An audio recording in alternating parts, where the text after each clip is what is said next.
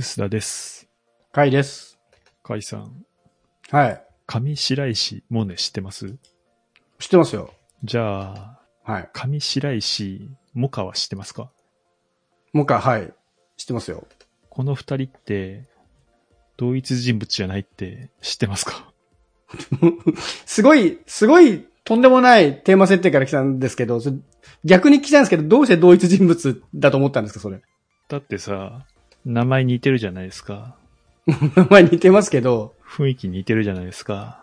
そうですね。歌歌ってるじゃないですか。そうですね。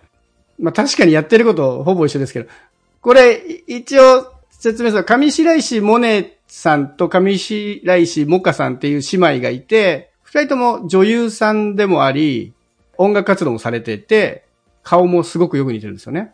うん。似てるという人と似てないという人がいるみたいあ、です。そうなんだ。僕はよく似てるように見えるけど。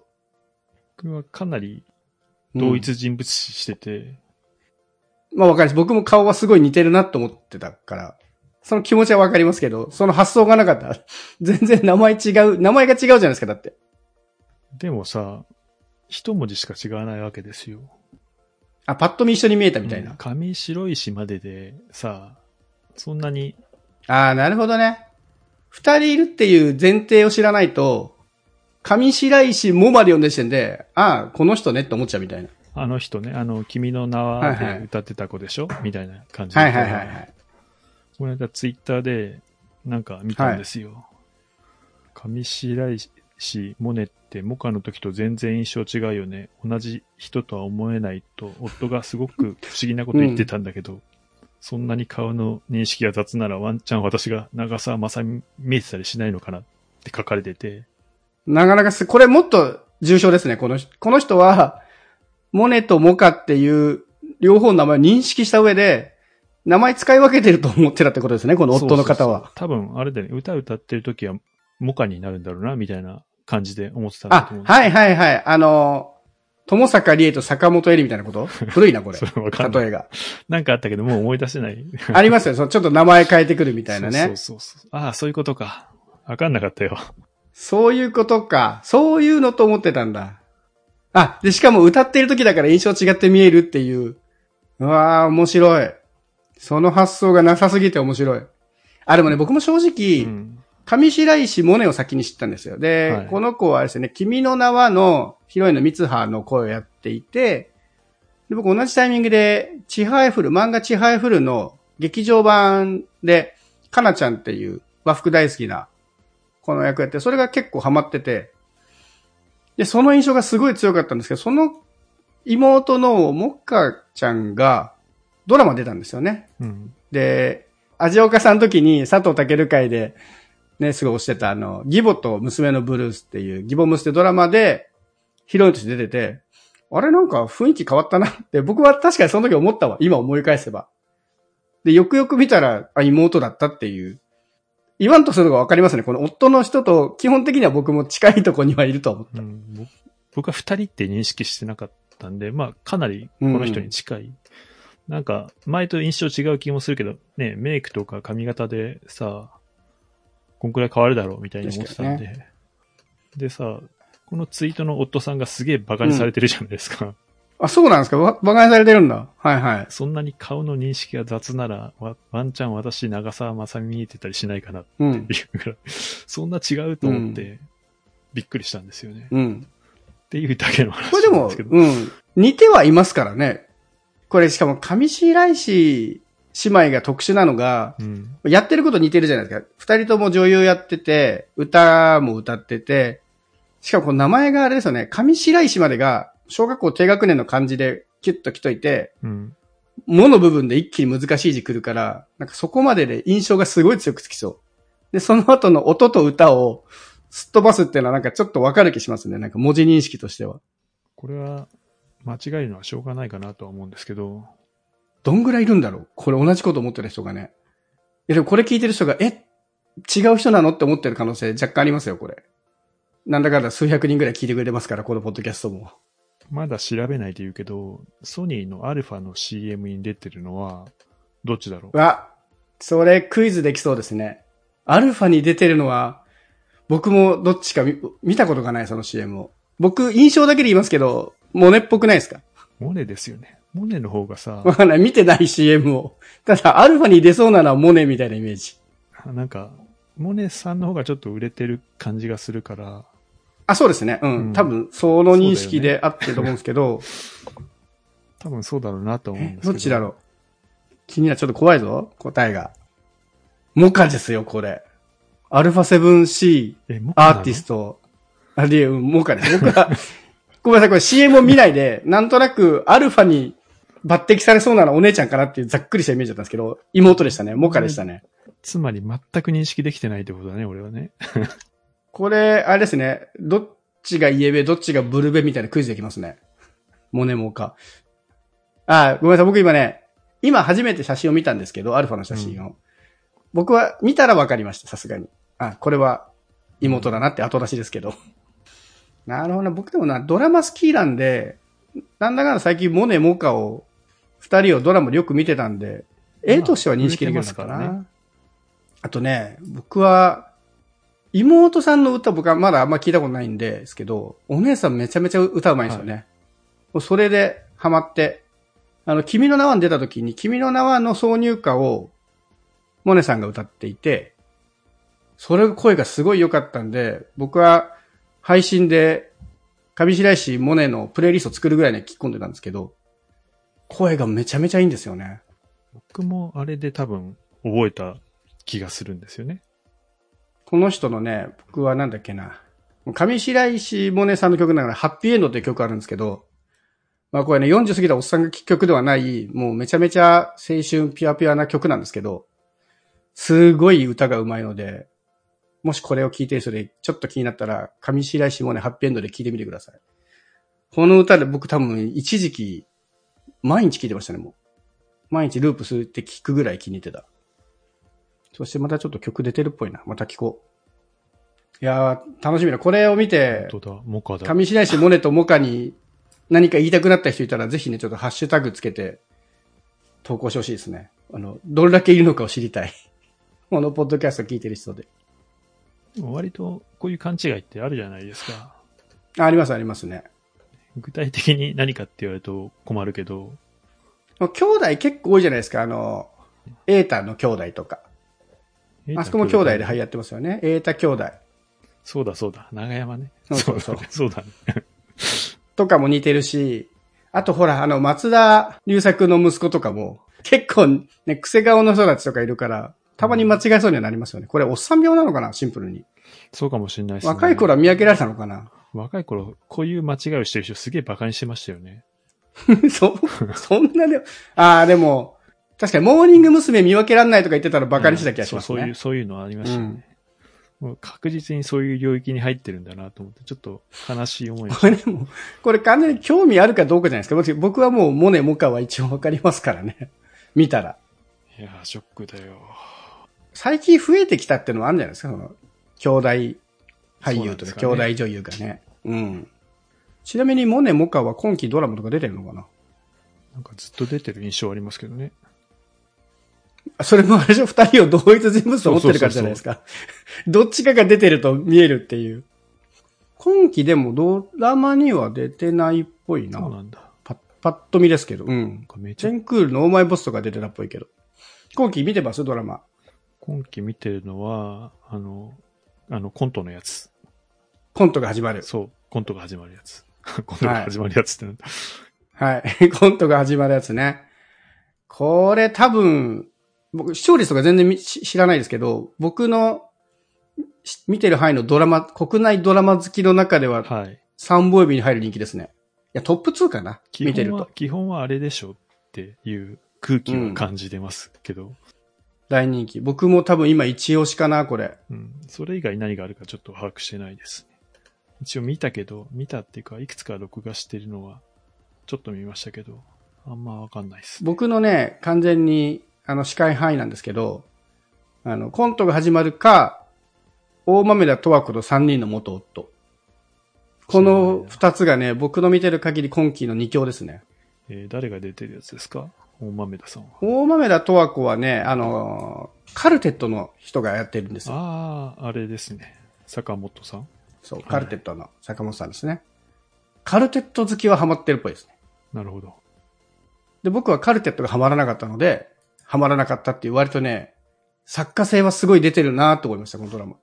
ああ、うん。この絵面は見ましたね。うん。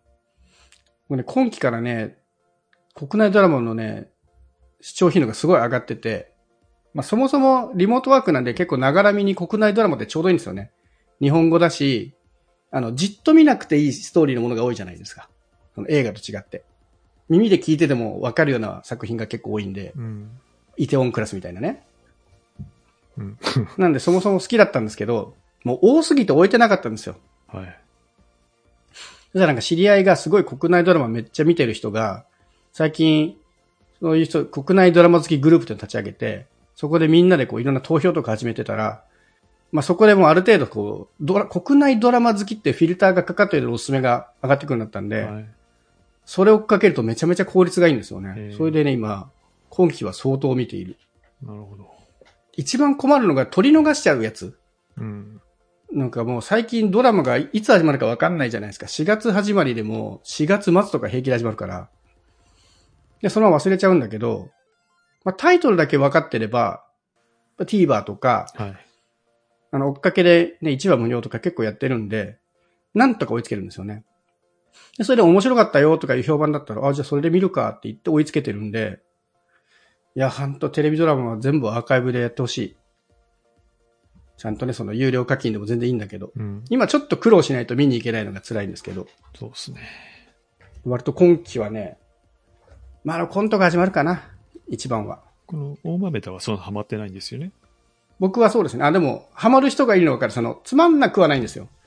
カルテットが好きな人はハマるっていうのはすごいわかるし、僕はカルテットがいまいちだったってだけですね。で多分坂本さんの作品は僕、結構当たり外れがあって、最高の離婚とかは好きだったので、まあ、キャストにもよるのかなと思いますけど。ちょっと今から見るには、だいぶ5話とかまで行っちゃってますね。どれですか？大豆だあ、大豆だとはかそうですね。コントが始まるは、これを収録している時点ではまだ2話ぐらいなんですが、このポッドキャストが配信される頃には進んでそうだな。そうだね。5ぐらい。まあでもこれ単品でもいけそうですけどね。毎回1話だけ見てもそこそこ面白そうな作りにはなってる。これ主人公たちがコント芸人なんですよね。で、必ず一番最初にコントやるんだけど、それがまあ、ドラマの中のストーリーにつながってて、最後にそのコントで落とすみたいな、シナリオがものすごいよくできてて、で、出てる人たちもね、今をときめく俳優さんたちばっかりそうな。んですよね。うん。でもこれは面白くないわけがないだろうっていうレベルで、もう大本命だと思うんですけど。有村架純と、船正樹、あとあれだよね。あと二人。あれです。あの、エヴァンゲリオン。エヴァンゲリオン？ああ、神木隆、神木隆之介ね。神木隆之介と、あと中野大河ですね。まあ確かにか、まあエヴァンゲリオン、これしら、しれっとネタバレ始まりましたけど、いいのかな、これ。はい。まあいいや。中野大河が僕ね、すごい好きなんですよ。え、そうなの？珍しいね。あ、そうです。国内ドラマ好きにはね、結構ツボってるっぽくって、これで、あの、僕調べなんで、すごい偏ったデータなんですけど、中野大河好きって言っている人の過半数は、ゆとりですが何かで好きになってますね。ドリですかね。見た、見ました？ゆとりですが何かっていうドラマ。見たかもしれないけど、記憶がないです。うん。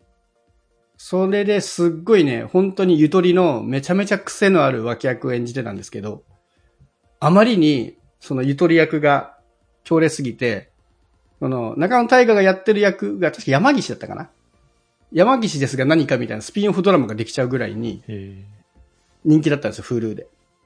で、その印象が相当強いみたいで、結構ね、中野大河が好きって人は、ゆとりですが何か好きって人が多いー、なるほど。感じ。まあ、周り固めて俳優もなんか、すごい人たちばっかりだからなそうなんで。すよね。今からど頑張るんだ。でも、Hulu だってやってっから、楽でいいっすね。Hulu 入れ Hulu ば、入れば全部見れますよ、これ。まあでもね、うん大体どれか入れば全部見れるんで、最近は楽っちゃそうなんで楽ですよね。すよね。いつから入るかも。テレサだけちょっと厄介。そうそう、そうですね。いつから入るか。そうなんですよね。途中から入るんだったらもう最後にまとめて入ればいいや、みたいなのは、まあ、ありつつ。テレサ使います？テレサ僕ね、まだ帰ったことないですけど、どうですか、テレサ僕も。入ったことないです。必要に迫られたら入ろうかなと思いつつ、まだ今のところ必要に迫られていないから見てないって感じですけど。これ au 入ってれば見れるんでしたっけ？え、でも A じゃなくても見れますよね、多分。うん au いつものパターンで。なんか、パックに。ちょっとお得とか。。な感じですよね。月額618円か。みんなね、お手頃なんですけど、もう、そうなんですよ1500円ね。ぐらいで全部、録画しなくていいようになってほしいですけどね。あ、でも割高でいいから、単品で買わせてほしいなと思います。